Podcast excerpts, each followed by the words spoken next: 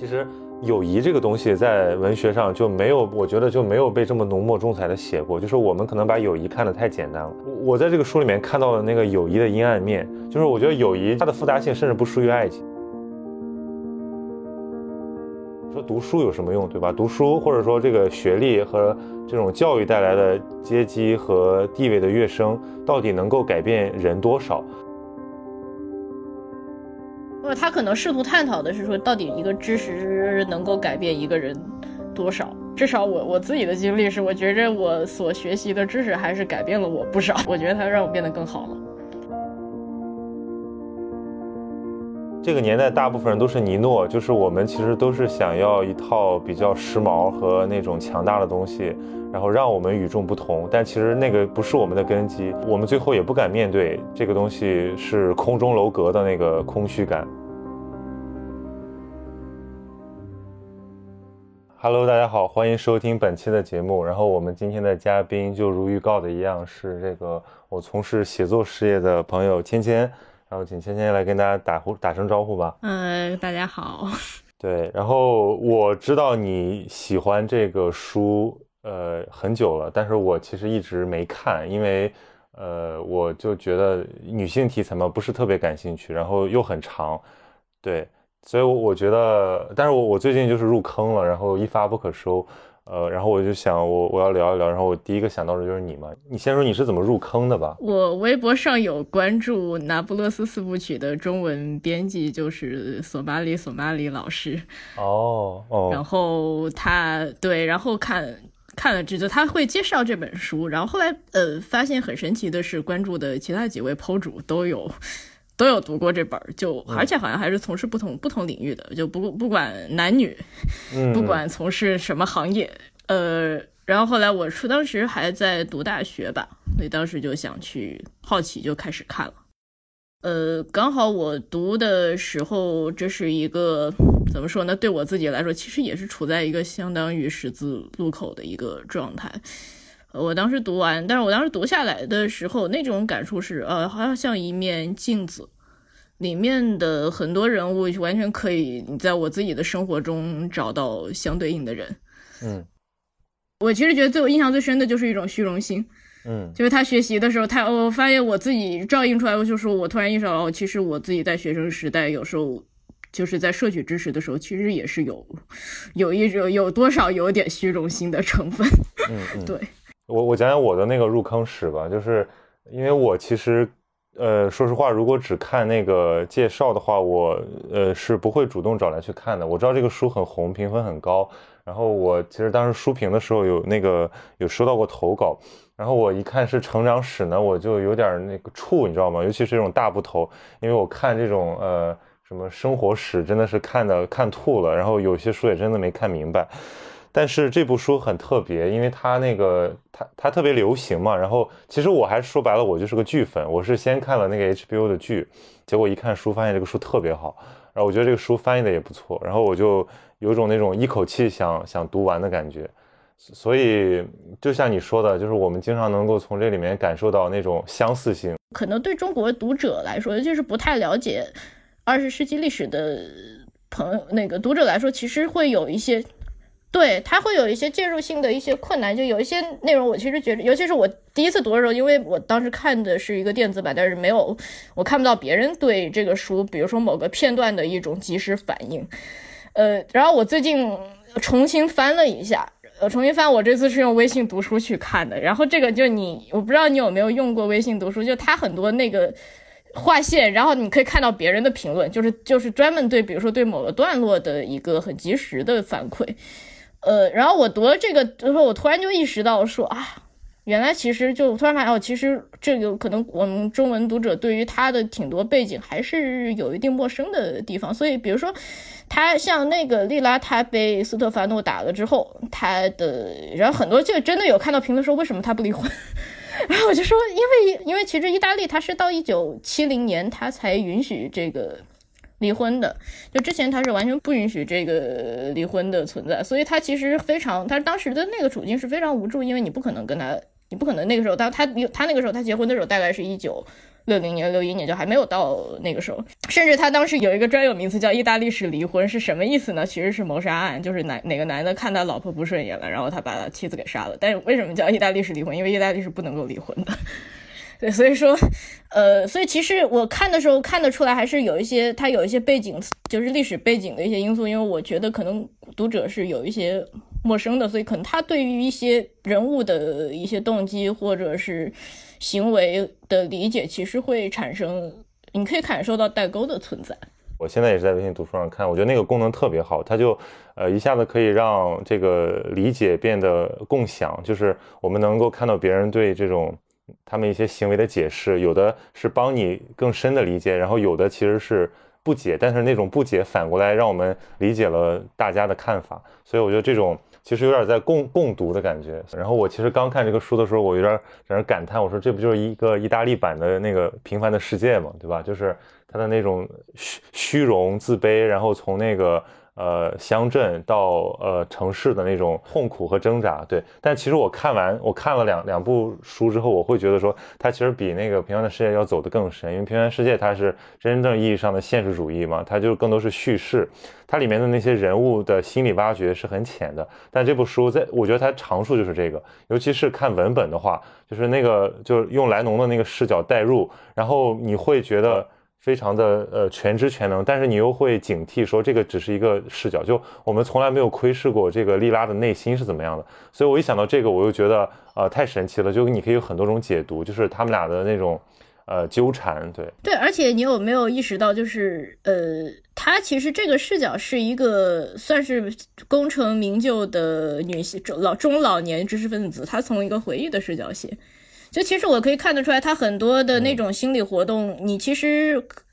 我其实很多时候我觉得他是有刻意去模糊了说，这到底是一个60多岁的女性，这是女性在审视她的青年时代，然后做出的反省，还是说她当时就这么想？其实很多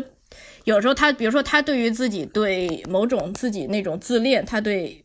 就是尼诺的那个暗恋的他其实他有一种他会提到那种自我感动美化和自我感动，就是不是有可能尼诺没有喜欢过他，就是那个可能更多的是他的一种就是爱而不得的一种投射。对，当然其实应该尼诺对他是有好感的，而且就因为他铺陈了嘛，因为尼诺是在小的时候跟他表白过，也就有一种分析我觉得蛮有道理的，就是说尼诺跟莱农其实是一个对应关系。对，就他们俩心态非常接近，就是都是一个平民，然后可能尼诺更好一点，然后他们又同样都是仇视自己的父母的那个阶层和他们的那种秉性有点，但其实他们身上有一致的悲剧性，就是他们都很软弱，或者说他们都没有莉拉身上的那种东西，就是可以冲破强权。所以我觉得尼诺被莉拉吸引，就跟这个莱农被莉拉吸引其实是很接近的。对，我其实有时候看这两个人，我的感受是我觉得我会想到谁呢？想到于连，我觉得这有点20世纪于连的味道。但是因为他又可以看出他两个人他又不是于连，因为尤其是莱农，他你会看到于连的一些影子，但是因为20世纪你毕竟跟红与黑的时代这不是一回事儿。你整个世界还是发生的，你可以说是翻天覆地的变化，甚至我们现在，甚至说，就是说它还是有一些可以说是一些再也回不去的一些东西，你是发生在20世纪了，尤其是对女性来说。所以就是说，你可以看到，就是看这两个人，我真的会想到于连，但是我又觉得，他其实但他们又不是于连。那我们就先从人物开始聊吧，然后后面我们再补一补这个关于背景和这个写作的和女性的这部分话题。我们先，我觉得这个人物其实就可以聊很久，就是这两个人物他的塑造特别成功，而且他们俩身上都有那种魅惑性。那如果只看剧的话，你会觉得这个首先莉拉她很强悍，然后你小的时候觉得她很勇敢，她保护弱势，但是你后面觉得说她为什么不能够接受自己的那个现状，并且用一种更温和的方式去改变，她为什么一直要抗争，并且是用一种有一种自我毁灭的倾向，就是比如说以他的那个流产为代表，就是他恨那个斯特凡诺，然后他就不想跟这个人在一起，当然他不能离婚，但是他就是一定要折腾自己，然后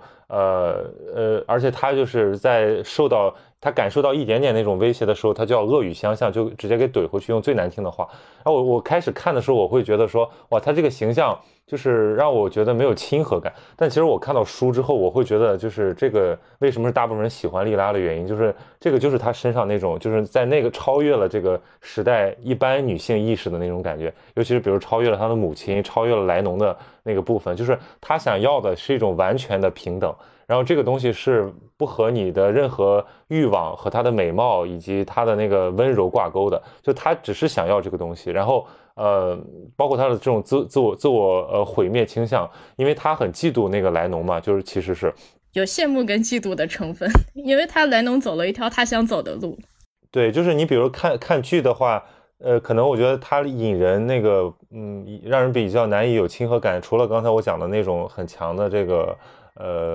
攻击性之外，还有一个就是他试图想控制或者操纵他的朋友来达到他的目的，就这个倾向也很明显，就是这个是他就是说，所以说他魅惑人心嘛，就是但我后来就补了一下背景，就是为什么那么多人就迷恋这个莉拉，就是发现其实那个时候，比如说意大利最红的女星或者欧洲最喜欢的那种，她就是有一种妖艳强悍，然后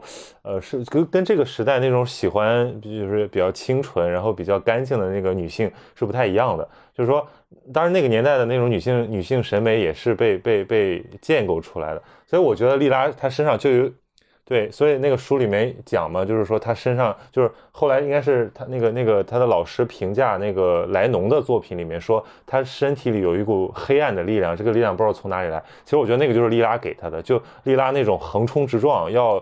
跟这个，比如说你可以把它想象成男权社会，或者说跟一种历史条件和身体的这种不平等欲碎瓦全的这么一种冲动，就是哪怕我要冲破你的枷锁，哪怕是以自我毁灭为代价。所以我读到这个时候我就特别感动，我觉得莉拉这个人物就是在我脑海中留下难以磨灭的这个印象，尤其是我看到他后面更加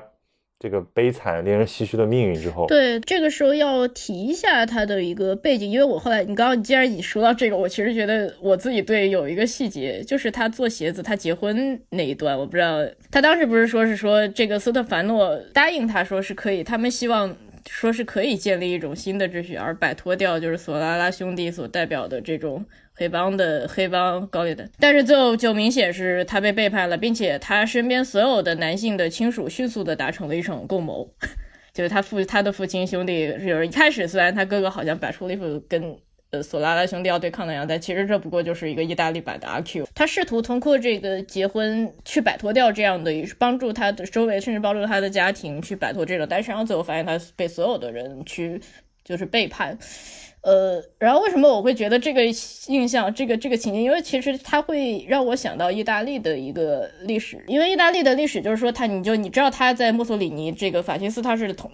就军事独裁，他是统治了非常长的时间，虽然后来就是说墨索里尼他倒台了，就法西斯政权结束，但其实就是跟他勾兑的这种黑帮，你比如说像书里面的代表就是索拉拉兄弟，他里面书里面非常明确的提到了说他是逼着这个镇上的人去给这个城区的人要去给那个法西斯政权去投票，就是用一种暴力胁迫的方式。但最后就是说你墨索里尼你法西斯政权没了，但是战后他这种负资产其实还是在影响着他，就意大利的社会就像一个毒瘤一样，你实际上是没有对他的这种负资产，法西斯时代的这种负资产进行一场清算。然后斯特凡诺其实是一个试图从那样的一场负资产中进行一个洗白的人，但是你最后发现他其实他也洗白不掉，他实际上还是会跟这个你过去的这些暴力团伙黑帮分子你勾结在一起，要不然你赚不了钱。所以其实我会觉得说他这是这个鞋子的那场，就包括他后面他的一种自我毁灭的倾向，我觉得其实我的感受是说他是一种就是你试图去建立，你试图通过这场婚姻去建构一个新的秩序，但是最后一个更平等让每个人更有尊严的更公正的一个街区，但是最后失败了。所以这个地方可以提一下，它里面那个有一个很核心的概念，就是它翻译成中文叫界限消失嘛，就是这个就是在那个他们那个新年夜那一部分提出来了，就是这个背景就是他们这个相当于各占一帮，他们到了这个卡拉奇家族，然后跟索拉拉家族对峙，然后大家都在放烟火，但是这个时候他们索拉拉家族突然把烟火给射了过来，还向这边开枪，然后那个他的哥哥里诺就彻底被激怒了，然后甚至是他那是一种非常无力的抵抗，然后他冲着那边咆哮，然后这个当时书的描写就是说莉拉感受到一种界限消失，然后我觉得其实一开始挺难理解的，就是什么是界限消失，我觉得是不是一种怎么说，就是一种秩序感的丧失，就是他们渴望建设新秩序的那种无力，然后他已经失去控制了，然后这个世界陷入到一种个体的独立完全没有办法有尊严的适应的一种混沌。他后面其实有对这个解释，比如他写到他那个他丈夫的那个，就是他丈夫，他跟他丈夫那个新婚，他丈夫是相当于是被婚内强暴了嘛，因为他说他丈夫其实是他原来以为的那一面，所谓温和友好的那一面，不过就是终于是被他就是他那个唐·阿奇勒的，就是更嗜血的，然后这样的一面，然后他觉得这个人由里到外都是被吞没了。就比如说像那个勒庞在《乌合之众》里面写的，就是当一种那个群体他们里面的这个倾向和一种思潮强大到一定程度的时候，这个个体就完全被淹没或者迷失掉了。就比如说就他们比如说放在这个街区来看，就他们完全遵从了一种暴力的逻辑，就是弱肉强食，然后有钱的就是大爷，之前你所有坚持的东西都可以被改变，个体变得毫无原则。然后这个其实就是这个莉拉最痛恨的东西。她其实我们有的人分析啊，就是说她嫁了之后是不是这个靠夫家致富，其实你仔细想想也没有，那个鞋是她设计的，而且其实看书你会知道，就是因为后面开鞋店嘛，就是她过上了富太太的生活，但是其中她在鞋店其实是干了有1年之久，然后之前这个鞋店的生意非常一般，然后正是莉拉的经营和她的这种采用的那种沙龙制让这个鞋店的生意变好，就说莉拉不管在设计上还是说这种营销天才上其实都是或者说只能说他们是互惠互利的，就我觉得不存在什么她依附于她的丈夫，但是她的那个不管是那个索拉拉兄弟还是说她丈夫都觉得说你这个吃我的就应该听我的，然后如果你不听我就要用暴力征服你，我就要打你或者怎么样，所以我觉得这个我看到这儿我其实非常理解那个莉拉的那种抗争，我觉得那也就是如果你只是给她贴个标签说她很作，首先你是不理解这种女性在那样一个社会环境下她的那种弱势地位，其次就是说这是生命力不够的表现，就是她那个莉拉虽然不安分，但是她这种不安分背后是她的就是你说的她渴望建立新秩序的这么一种冲动，就我觉得这个你可以体味出一种非常悲壮性的这种英雄举动来。对，你可以读出几分这个古希腊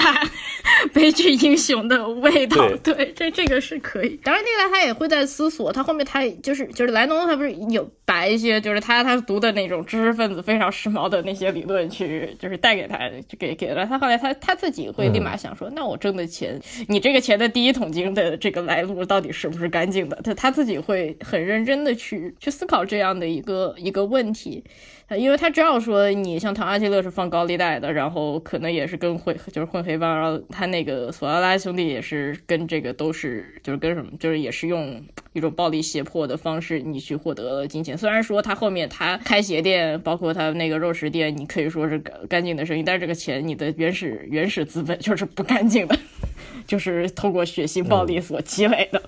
这是他自己可能他自己在会做这样的一个反思，就这一点我会觉得，然后我觉得这个跟这一点一个很鲜明的对比就是莱农他读了那些，就是他自己也承认，就是说这个东西是我是为了去迎合尼诺的需要，我是为了以及满足一定自己的这个虚荣心，然后让我对，然后他去读，但是你说这个东西他跟自己的生活他是否能够建立一种联系，其实他并不能够建立一种联系，他会觉得那些我就是很但是我觉得这个剧情里面又有一个很意味深长的，就比如说他们俩很小的时候要去海边嘛，逃学去海边，然后其实是莉拉中途说我们不要去了，然后就跑回去了，然后其实这是一种可以说是一种隐喻吧，就是因为后面那个莉拉很早就辍学了，然后是莱农一直读到了这个大学，然后并且实现了这种阶级跨越，然后走出了那不勒斯的这个贫民区，然后莉拉一辈子其实都没有走出那不勒斯，所以我在想为什么是一个横冲直撞一个体内有这种洪荒之力的一个莉拉她没有能够就是说抗争或者说得到一个比较圆满的结果，反而是这种看起来好像一直是在跟从着莉拉，然后并且有的时候是不断的在迎合，或者说是像你说的他甚至有一些虚荣的这样一个来农，他反而他活得比较顺呢，这是不是在讽刺什么，或者说这是不是构成一种很悲剧性的反讽？来农这个在家庭方面其实他要比莉拉幸运得多，就是说比如说他当时是、就虽然他也说过就说啊他跟他爸妈之间的这种矛盾，甚至他非常直白的提到就是父母会嫉妒孩子，其实这个我觉得这个写的也非常真实，但是莉拉的父母就是说你在他关键的人生关键的节点上，其实说的不好听就是都是扯后腿的，就是有的时候其实真的就是你人生在关键的时候，可能你没有办法去做出那个选择，有可能你之后所有接下来几十年的轨迹都会被改变。这个我觉得可以从他们那个小学老师的那个身上看出来，就是他小学老师为什么自从那个莉拉出去之后，他就非常的不待见莉拉，其实我觉得他就是一种恨铁不成钢的感觉。对，这个情节是我看了觉得非常遗憾的一点，因为其实你就会发现，其实女性在那样的一个性别极度不平等的一个社会下，你要去达成一个共鸣，你会发现其实挺困难。我读的这个情节是这个想法，因为其实这个因为我们读的书我们会知道说，哦，这个根本不由他决定，就他父母说不让他上学，这不是你上不上学不是你能决定的。因为就对莉拉来讲，就是她就是你比如说你看她哥哥为她抗争过，就是李诺说让我妹妹去上学吧，因为她是最聪明的，然后我甚至可以帮她付学费，然后她妈妈也在非常危机的时候就是稍微的挺身而出保护了一下，但是其实她妈妈一直都没有像这个莱农的妈妈一样就是刀子嘴豆腐心。那个莱农的妈妈其实我觉得是一个非常这个点睛之笔啊，非常重要的一个角色，我们后面可以专门讨论一下这个母子关系。然后再看就是比如说后来她嫁给了那个斯特凡诺，就是这相当于就是她要抵抗家庭的这种暴力或者说这种不幸，她选择拥抱财富，拥抱另一种暴力，然后用一种强力去对抗另一种强力，但是这个东西还是失败了，因为他发现这帮人压根就是沆瀣一气的骗子，就是所以他最后选择就是跟那个恩佐在一起，就是恩佐是一个，我觉得这里面看到最后啊，这可能恩佐是这里面唯一让我们觉得有点男性光辉的，就是他有责任感，对，并且他是那种默默的保护，就是所以我在看完后面之后我就唏嘘啊，我就是说哇，小的时候那个恩佐就是在水果摊旁边就是等着他，然后给他送花环，这个其实就是后面的那种投射，就是他永远是那个等着你的人，就他在你危机的时候出现，然后什么也不说，甚至两个人可以就是不做夫妻，但是他还可以陪伴他，可以保护他。所以我觉得你这个解释还挺有力的，就有的时候可能真的是那些不确定的运气，然后导致了命运的那种分歧。对，而且我为什么会说这个很遗憾，就是说你在这种困境的时候，其实有时候哪怕是女性，哪怕是欣赏过你的人，其实她也未必能够完全站在你的立场考虑。一个女性没有在，就是她作为一个弱势的个体，她没有在这个她的成长过程中遇到什么贵人，就是所以他的那种无助感就是特别令人绝望。比如说莱农他受到了老师的鼓励，然后他的中学老师也对他很好，就是莱农他就是因为顺着一条顺的路走，你还是更大的几率碰上一些贵人。那莉拉其实你看他没有碰上什么贵人，就是真正能够帮到他的没有，几乎没有，就是可能这个莱农的存在会让他有安慰，然后恩佐可以守护他，然后孩子可以成为他的一个关注点，就其余之外他都是靠自己，包括他辍学后来又恢复读书，包括他自己要出去打工，要这个自己养活自己，包括他最后的出走，就我觉得他是一个这里面唯一让我们看到那种信任自己的那种力量的那一个角色。当然我还是要说，就莱农本人其实他自己就是说，虽然哪怕他有非常多虚荣心爆表，但是我觉得他本身还是一个很既聪明又努力的人，这一点是不能够抹杀，哪怕他就是他去学习的很多动机只是为了去跟人家比较。你说的这个太好了，就是我这就是最想讨论一个，就是其实莱农不是那个最勇敢的，他只是在跟着一些秩序或者说跟着一些现成的路在走，但恰恰是这样最后成就了他。就是我就有这种感觉，就有的时候比如我们回想自己啊，我们有时候自我分析，就说我们真的是因为那个什么听凭内心的召唤在一路前进吗？其实不是的，就有的时候我们只是因为阴差阳错的一个，比如说为了取悦一个人，可能是你的父母，可能是你的爱人，然后或者是只是为了一个虚荣的东西，比如说我要拿到一个什么名校的一个学历，或者说我要有一份体面的工作，是这个东西让我们不断成长。那我觉得其实他把那种人性的那种复杂性又体现出来了，就是有的时候我们真的不是这个完全的真实自我才能把我们引到那个正确的道路上，但是像莱农这样的，他可以说他走了这个最不错的路。有一点我有点不太赞同，我认为莱农还是在青春期是有，我认为他是有自我觉醒的时刻。我也觉得，对啊，就是他考大学这个完全就是他自己做的决定，没有任何的莉拉的影响。但我其实会觉着他，包括他去读大学这一点，其实已经是走上了跟他结局中大部分的女生截然不同的一条路。其实你知道我在读这个书的时候，我在那个情感共鸣上跟我达到最大的就是莱农，就是我刚才盛赞那个莉拉的情绪啊，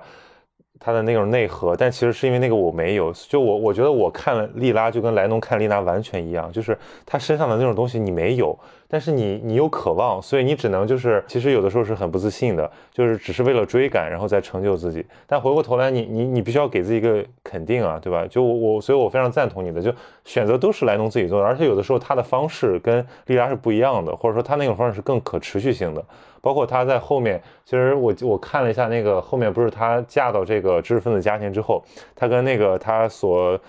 就是他真正意义上他很儿时很羡慕的那个母亲的那个角色相处了之后，他发现了这些人的虚伪，然后他觉得他其实还是他的母亲更好，因为他们是在底层挣扎的人，他们在底层的挣扎里面还闪现了一丝这种人性的光辉，比起你们这些就是只知道高谈阔论，然后还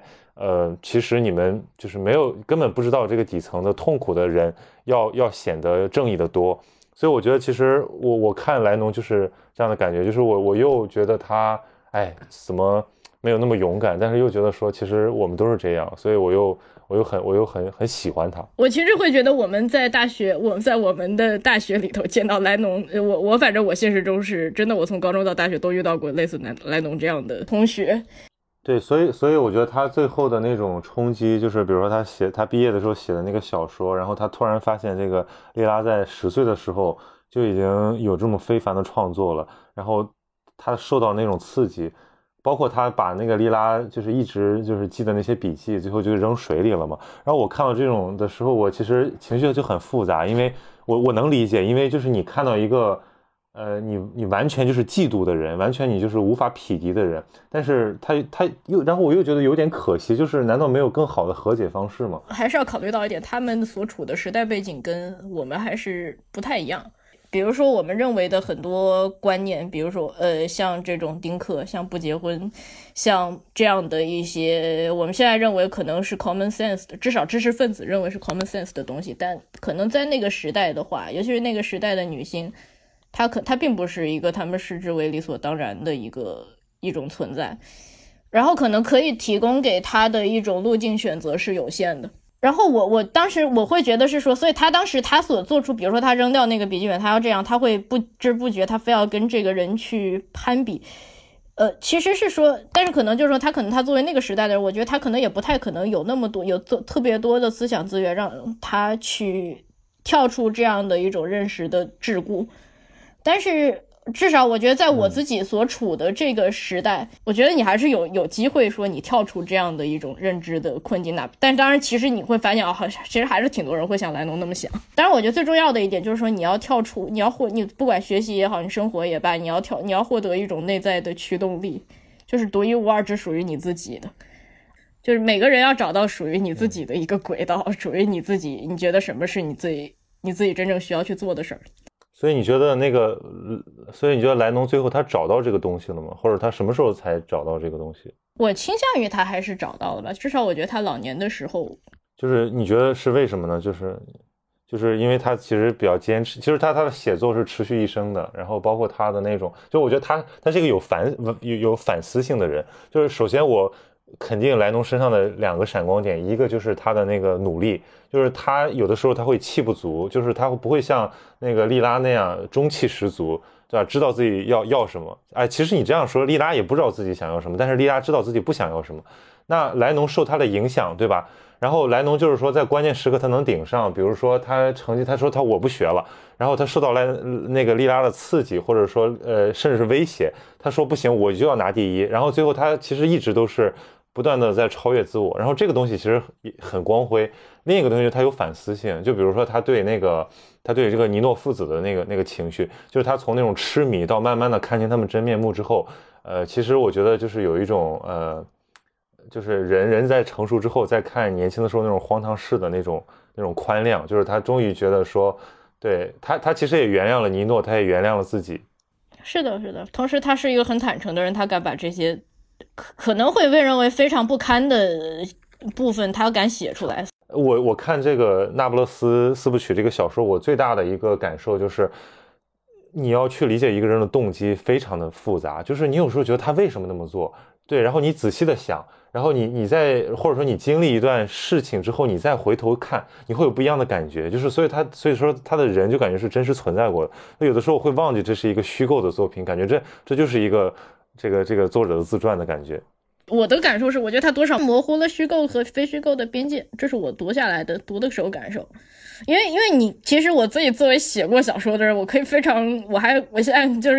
我其实可以看得多少可以看得出来说这个哪些是他真实的经历，哪些是他。哎，那我觉得是不是可能在比如说在尼诺身上可能会把他的那个矛盾性体现出来，就是我们来聊聊尼诺这个人物吧，就你怎么看尼诺？怎么说呢？我觉得身边也好，或者说你在网上多或者直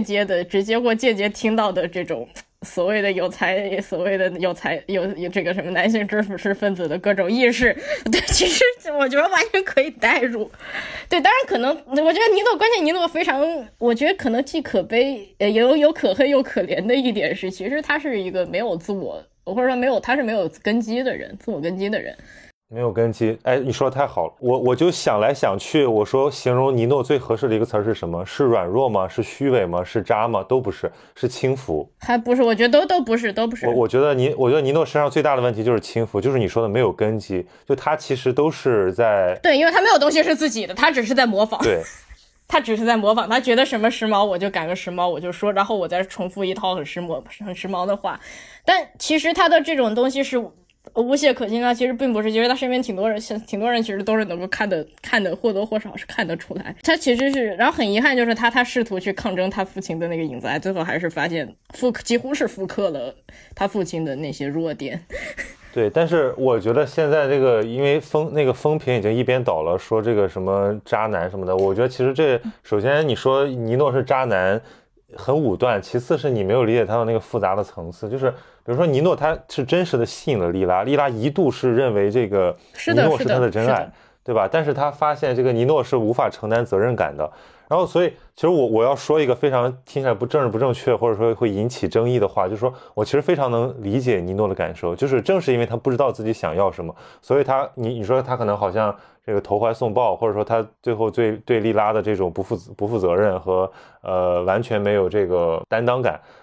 但是你对于他的这个年纪来说和他的背景来讲，对于一个没有根基的人来讲，其实这个也是一种必然。就是我在这个意义上，我是可以原谅他，或者说我可以原谅我自己的。因为我读下来就是说这种人，就其实我会觉得，对你刚刚说的他这个，因为我发现好像很多读者还是在比较读的时候还是最关注的是男女关系的问题，但其实这个人的他有时候他会，我读的时候我其实想的有点想到胡兰成，这个比喻很好，你不能说他没有才华，对吧？他还是有那么一点，就至少，但问题就是说他的这种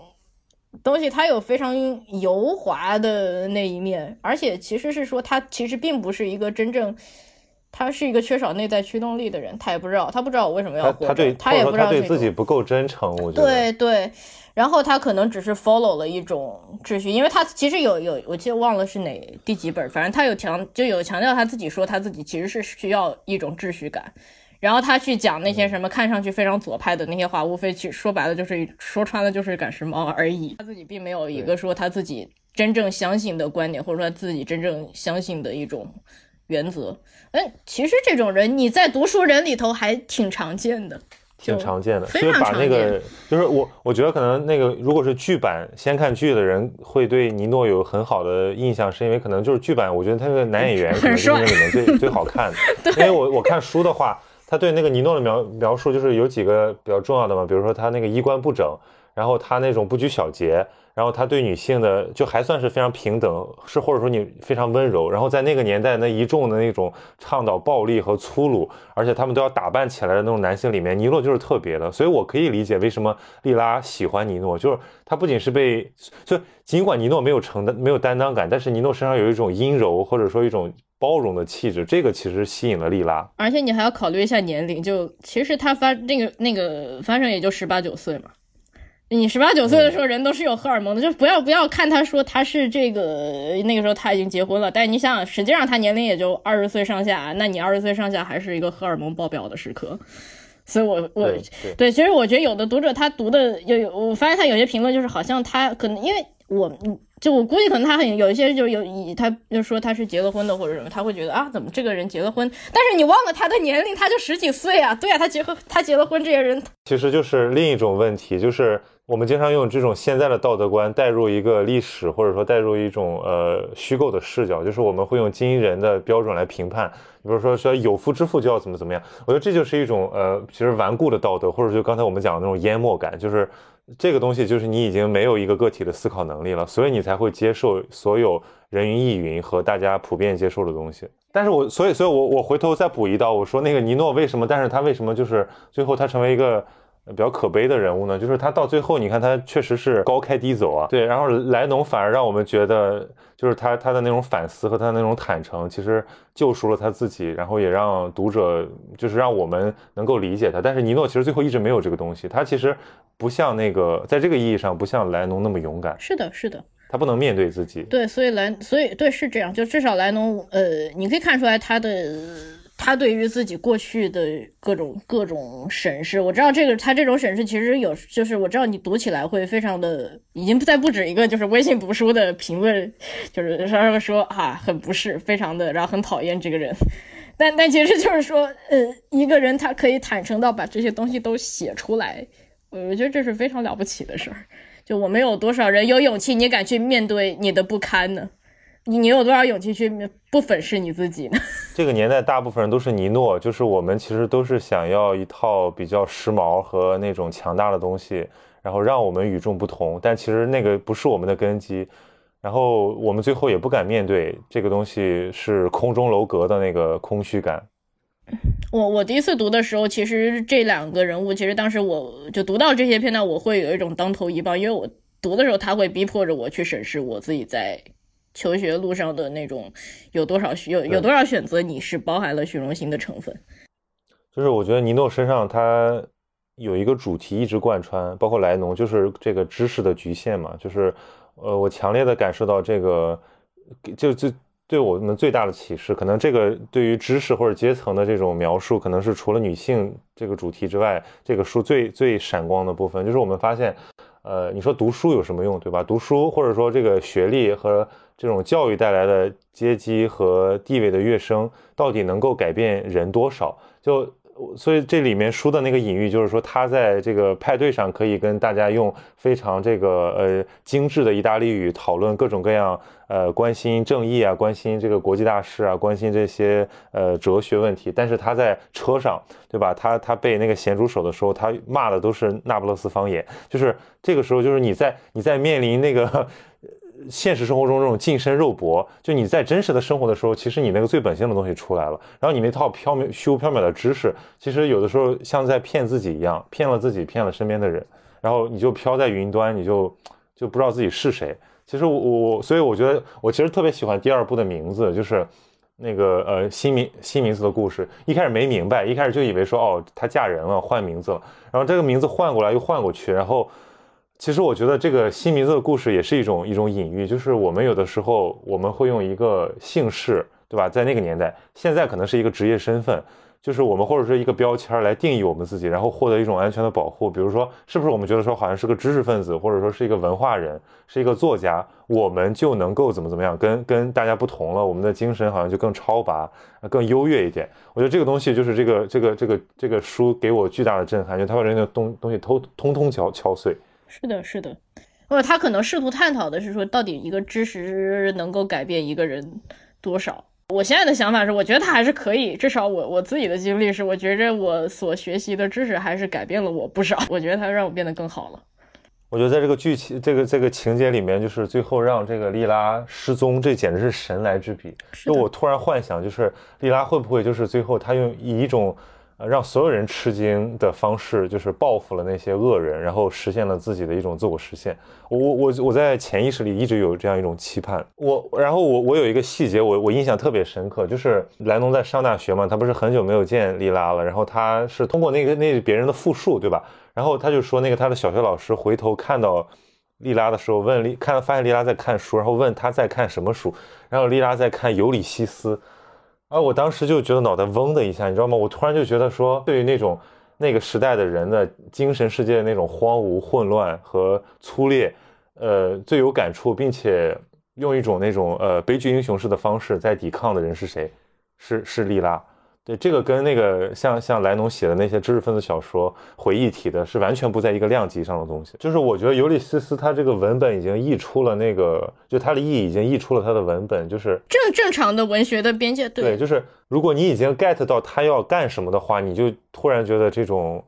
作品就只能用伟大来称呼。就是如果我们只是把它当成一个文本来审视，就是觉得看不懂，所以无法跟它要表述的那个意义相对话。那我们自然可能就被拒之门外了。但是我现在已经开始理解说，原来乔伊斯想干这样一种事儿，他其实是他那不是一部小说，他那个是不是一个情节，不是一个故事，他那就是一个行为艺术。意识流，对。然后我们拉回来，然后我觉得第二部分我就是想聊一下，就这部分我觉得可能就是你需要帮我解惑的，或者说你需要我们来讨论的就是这里面这个女性的这个话题。就是那这部书肯定还是一个挺女性主义还挺强的，但它跟我所想象的那种好像就是要把女性的权益诉诸一些行动的不太一样。我觉得它里面的那种抗争好像更多是内心的纠缠的，是自我认知的，就是这个关于就是女性到底要成为一个什么样的人，其实一直都是缺少榜样的，因为这个社会给女性的机会太少了。就我记得那个里面是莉拉还是莱农，就是他们好像发出了这种感慨，就是说如果我在小的时候就是有更多的这种可能性的展示的话，我可能会成为另外一个人。我不知道这种感觉对你来讲有没有，或者说你怎么看他们俩的这个就是他们那个女性意识觉醒的那个过程。我先反问一下哈，你眼里的你认为女性视角的写作应该是什么样？这个书它其实最重要的一个张力是这个女性的友谊嘛。其实友谊这个东西在文学上就没有，我觉得就没有被这么浓墨重彩的写过。就是我们可能把友谊看得太简单了，就是友谊的体现要不然就是爱情的边角料，友谊是忠诚，友谊是背叛，然后友谊是这种人间的这个单纯高尚的情感，或者说友谊是这个就是或者说你交错朋友了，但反正友谊是很真挚的。但是我在这个书里面看到了那个友谊的阴暗面，就是我觉得友谊就是它的复杂性甚至不输于爱情，就是就你会把一个自己想成为的样子投射在另一个人身上，然后你会就比如说这个莉拉已经在那个肉厂车间割肉了，然后这个时候他看到这个风光的莱农过来看望他，然后跟他说他写出了人生的第一部作品，然后他的那种复杂的感觉就是说他又替他开心，但是又觉得难过，甚至是有点嫉妒。就是它里面的这一系列的小细节让我能够体会生活中就是友谊的复杂。我真的身边有这样的朋友，就是他是发光的，就是你看到他的时候你会觉得他是你想成为的样子，但是你又不是说要接受他，或者说你是要跟他在较劲的，你是可能甚至你是有点嫉妒他的，然后但是你又是爱着他的，但这个就很奇怪。然后那就我说的是友谊，那如果是一个女性的友谊可能会更加复杂，因为我们对女性的友谊的这个文艺形象刻画就更加的粗浅，就是一想到女性好像要不然是什么塑料情谊，对吧，就非常刻板印象，要不然是这个针尖不屈，可能稍微好一点的就是那个小妇人那样的。不，小妇人其实也有很重的 male gaze， 毕竟她是19世纪嘛，你到19世纪你不能要求太高，对吧。就是你看小妇人里面她那个姐妹的关系就比较怪啊，我觉得就是她们又有竞争，但她最后是那种莫名其妙的大和谐，就是你都不知道她是那个最后怎么原谅的彼此，或者说那个代沟是怎么消除，难道就是因为她们是有血缘关系吗？我不这样相信。小妇人是一个我觉得是说到位挺重的，至少我作为一个21世纪的人来看这个小说，当然可能话说回来就是我作为一个21世纪的人，你这么看本身就可能会有一定不公平的。就那比如说你觉得它里面就是那不勒斯四部曲里面对这个女性友谊的这个描述给你带来什么共鸣啊？就我跟你有一点点不一样，你刚刚说你最代入感最强是莱农，但可能我可能自己虽然这么讲有可能有自恋的嫌疑，但是我确实可能我不经意间在不同的人的生活里我可能扮演了莉拉的角色。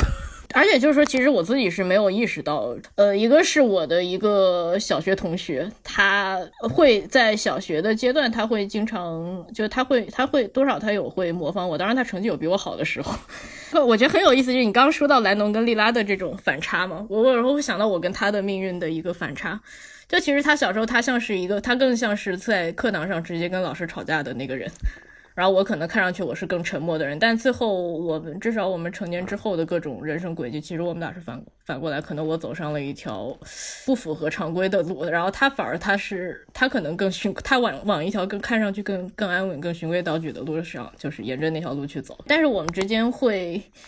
有一种怎么说呢，就是他有一次我觉得我们之间虽然其实很神奇的，就我们中间其实高中也在一个学校，但不在一个班，后来是大学的时候我们也读了不同的学校，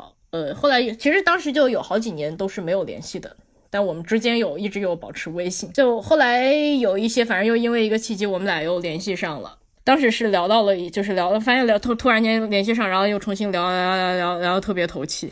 就其实这个感觉还蛮神奇的，就其实已经好几年没有联系了，对。但后来当时我好像也聊到了一些情感问题，我觉得非常神奇的时刻是我当时说，哎，我知道他是读哈利波特的，他是哈利波特迷，然后我说哦，我当时聊到我说我爱的那个人我说很像里面一个人物，然后我说你猜一下是谁，但我们之前其实从来没有聊过哈利波特，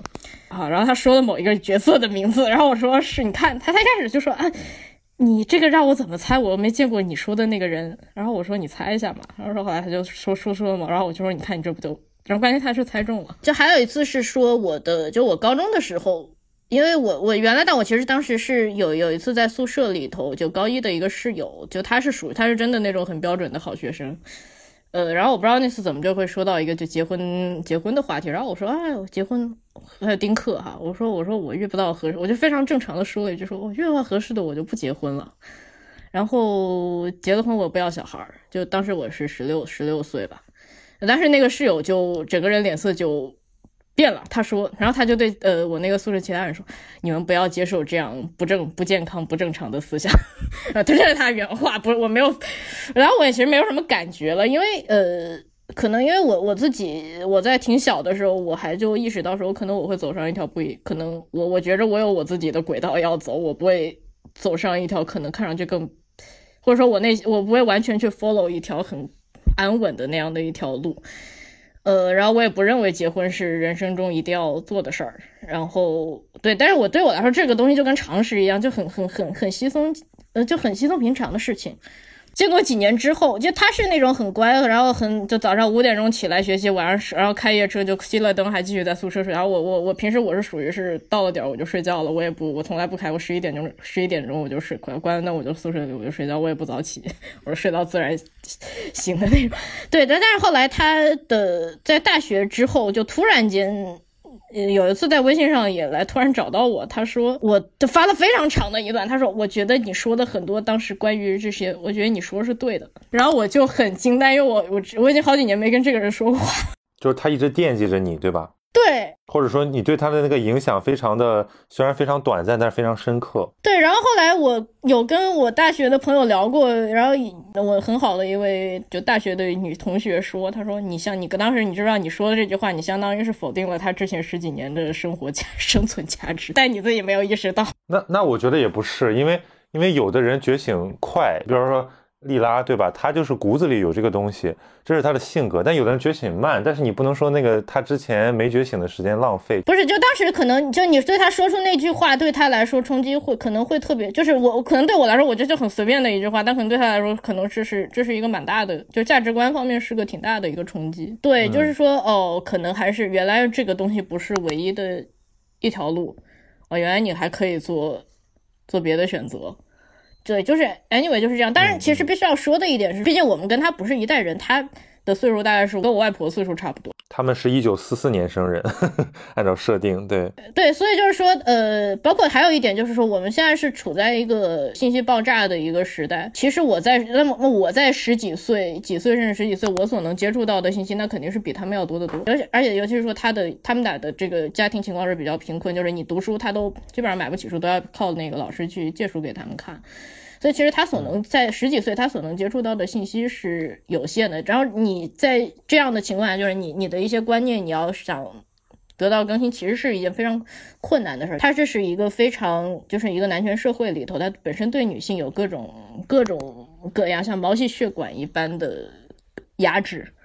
所以其实我觉得他们还是非常，这是两个非常了不起的人。就他也让我看到了一种可能性，就是说哪怕你有着一个不好的出身，但是你最后依旧有可能说你可以去冲破这样的一种局限性，并且这个局限性不仅仅是一个阶层的一种跃升，而是说你自己你可以去挣扎着去摆脱掉那些你认为非常糟糕的痕迹，这是我认为他们非常了不起的地方。那就是你可以就结合你自己的经历来讲一讲，就是那个所谓的那种女性意识是什么？可能比如我先讲讲我的理解，就是可能就是说接纳一个，就是突然意识到这个性别身份是在这个社会结构中处于弱势，或者说处于一种被侵害，或者说至少是不完全自由的这么一种状态。就是比如说小孩的时候都会有那么儿童心理学上都会讲那么一个概念，就是在那样一个时期，就是孩子他是没有性别之分的，然后并且你又是觉得甚至你觉得中外都没有分别，就是你的那个民族认同、性别认同，包括你的阶级地位认同，都是后期建构的是吧？不是说都是后期建构，而是说那个时候在孩子天真的他对这个外界的感知中，那些东西都不突出，但是可能就是那么几件事儿，比如说可能对于性别来讲，他第一次他那个第二性征的发育，然后包括像遭受到一些关于性别上的这样的攻击或者说一些侵犯的时候，会显著的促进到一个人性别意识的觉醒。那阶级和这个文化的我们就先不讨论，但是我觉得一定是那么有一个觉醒时刻的。其实对男性也是，就是男性需要觉醒的是他意识到自己在男性在这个社会经济结构中的地位，但是成为一个有反思的男性是一件不太容易的事儿。所以我觉得边缘的位置当然是很重要，可是这就扯远了。我觉得我们今天就讨论一下女性的。我的想法是说，对我自己的理解，我确实是说它是一种。你说这个是一个方面，还有一点是说他敢去，就是他要拿回他的主体性，要拿回他自己，要去正视他自己他所拥有的欲望，他的需求，而且这种就不再是一种男性凝视下的一种建构。比如说我举个例子，什么叫男性凝视下的，比如说像你刚刚说的塑料姐妹情啊，这是一种非常典型的男性凝视下的一种建构。当然这个我觉得他的一种是说，他是我觉得我自己的理解是说，他将这个，并且他还是说你即便是哪怕是女性，他依旧可以是跟一种史诗，一种你看上去非常宏大的一种时代变迁，你照样是可以去就是说用自己的方式去书写出来，并且书写得很精彩。就这是我对这本书的一种理解，但我其实也不好说，我只能说我对这个命题的感受，或者说我对于这个书它所呈现的女性视角的一种感受是，就是我刚刚说的这个，对，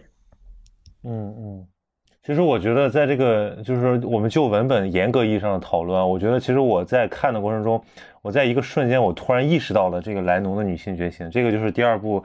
92页，我就把它摘抄出来了，就是它有一段环境描述，就我可以给大家念一小段啊，他说。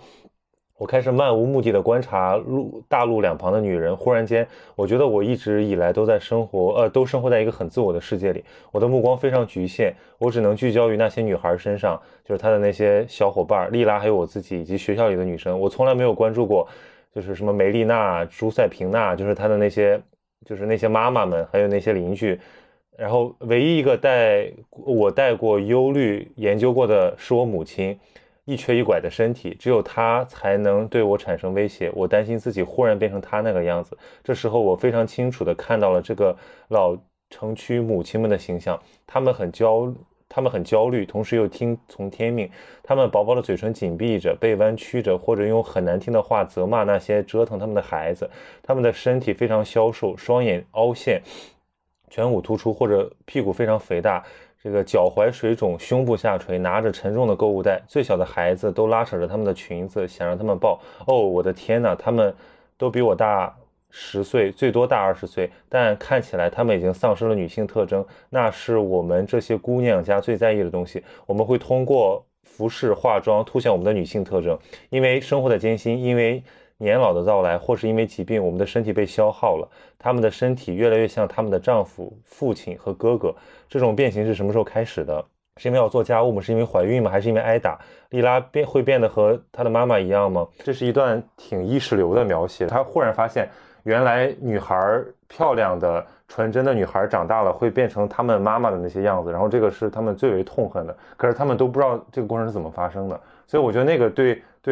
于那个莱农的那个刺激极其强烈，然后从此之后他就坚定了我一定要把书读下去的这个念头。所以我可能会作为一个读者认为那个是他觉醒的一个时刻，就是他突然意识到了，就是女性作为一个性别，就或者说或者作为一个群体吧，在这个社会里面所处的那个境遇。刚刚你提到这一段也让我就想起来，我当时读对这段也是让我印象挺深刻的一点，因为我自己的一个成长经历其实不是一个 typical 的一个，至少我觉得在中国其实不是一个典型的女生一个成长的。来说出你的故事。比如说我跟你说，我其实在10几岁我都觉得说，我就不觉得结婚是一件人生必须要做的事情。但是好像，当然，因为我先说一下我自己的家庭背景，我爸妈都是80年代大学生，然后我自己是在某一个一线城市长大。哦，那你是彼得罗呀，对吧？对，所以我就说，但是你说说，我就说，我觉得我自己可能更接近就是莱农的女儿。如果你要说这个阶层上的一种相似的程度，但我所成长的那个城市其实还是在中国的大城市里头，就是厌女的成分还是我相对是比较多的，会看到。就如果是他们本地的孩子，女生其实你会看到很多人，他还是会选择，他会觉得，比如说他会觉得结婚生子是一定要做的事情。但因为我自己从小我知道我籍贯不在这儿，我知道我是个外来的，所以我觉得好像那个东西对我来说好像就没有什么影响。所以就是说，我觉得反正我跟你走的不是一条路。所以就包括他像里面说到有一些那种什么，你看到更好什么这个人什么住的好房子什么，就是那种你会被就是在我看来是男权社会建构下的那种女性的。某些方面的一种攀比心态，我发现好像我自己其实还真的没有怎么有过这种情况，我自己，但我知道我身边有些人是有这种心态的，所以我觉得他这个还是一种很如实的刻画。但因为当然我可以说我没有这种心态，某种程度上因为我自己是一个有 privilege 的人，所以其实也不是一件什么值得沾沾自喜或者值得在他人身上找优越感的事情。但我实际上是到了大概是 Me Too 的那个时候吧，就当时好像在网上社交媒体上有非常多关于这些问题的讨论，然后后来我发现其实我还是有一些想法，有一些行为的习惯，其实是还是受到了男权社会影响，就是说，但是这种东西是非常潜移默化的，是你以一种就是我自己。我曾经没有意识到说这个东西可能是有厌女，这个行为可能是厌女。比如说我原来会觉得说为什么要结婚？你自己结婚，你离了不就好了吗？你觉得不开心，那不就离了就好了吗？你找了这样一个人，你过得特别惨是吧？然后你这不是，那你把他离了就。但后来我发现其实这是一个很厌女的想法，因为就是说可能在他的成长过程中，他可能根本就没有想到说我可以不结婚，或者说我可以不选择进入这样的一个家庭生活这样的一个选项，他可能他脑子里根本就没有这个概念。你怎么理解厌女或者他的表现是什么？我说一个我自己认为的，我曾经有过厌女，但是我当时不自知的一个状态，就是我会觉得说一个女生她不能够，就她不够独立是都是他自己的问题，但后来就说真的不是说这个东西是他决定你，反而你要对于这种不能够做出看上去更独立选择的女性应该赋予更多的理解，因为可能在她的整一个处境当中，她本身说她未必能够有更多的这种选择，然后她的认知里头也许她就没有这样的一个概念。但就是说我们如果说有什么可以做的话，你可以应该让更多人看到你应该有更多的选择，而不是说你作为一个拥有 privilege 的人，不管这个 privilege 是一个你的一个社会阶层，还是说你所处的一个时代。就因为我觉得代际上其实它也是有一个 privilege 的，你可能搁到某一些年代，你比如说就最典型像拿破仑四部曲里头，他那个年代的女性大部分的选择可能就是你一辈子也走不出街区，然后你也读不了多少书，然后你就一辈子在那个地方待着了。然后像莱农这样的其实已经是少数的幸运者，但我觉得说对于这样的人，我觉得我们都还是应该去理解，就是跟你处在不同位置上的人，不同时代的人，他们做出了不一样的选择，也许这个选择你自己永远不会去做，但是你还是要去试着理解他们为什么会这样做。那我们就做个结尾吧，就是包括你可以总结一下，就是你可以推荐一下这整套作品吧，或者说你可以讲一下它带给你的一个感觉。当然我还没有读完啊，但是我现在读到看完前两部已经喜欢的不行了。可能我觉得我最后我可能看完我想泪奔一下，你知道吗？就是我突然有一种唏嘘不已，就是那种感觉，就是哇，你觉得哇人的命运，比如说你看到他们儿时的梦想最后的那种变化，然后看到那些被伤害的人最后的和解，然后看到那些被寄予期望的人最后的背叛，然后非常唏嘘。对，可是我不知道我怎么去消化它，这个就是包括我觉得可能做这一系列节目吧，也希望与那些听到这个节目和读过这个书的人进行对话。所以我觉得微信读书很好啊，就是因为它让大家的感受都参与进来。那我觉得这个节目本身也可以有这个效果。我觉得人一生中还是要找到有什么东西是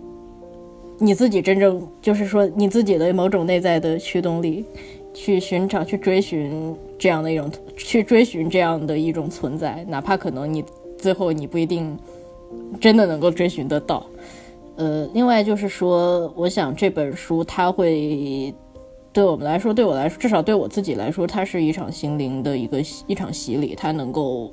让我曾经，它会赋予我一种勇气去面对一种可能你曾经认为一些你自己挺不堪的时刻，当时那个过程可能未必会是愉快的，甚至它会带来